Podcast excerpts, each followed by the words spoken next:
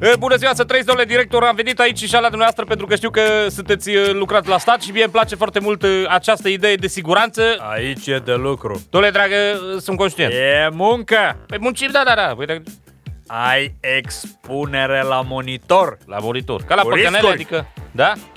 risc de intoxicare la cafea, Băleu.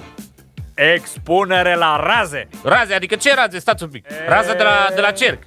Discutăm altă dată și risc au reflex pilo oculo anal. Asta pățești dacă lucrezi aici.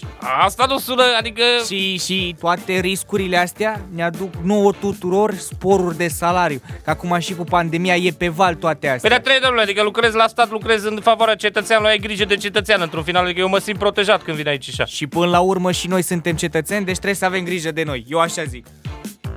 Angajează-te la stat. O să ai spor în toate. ne auzim joi.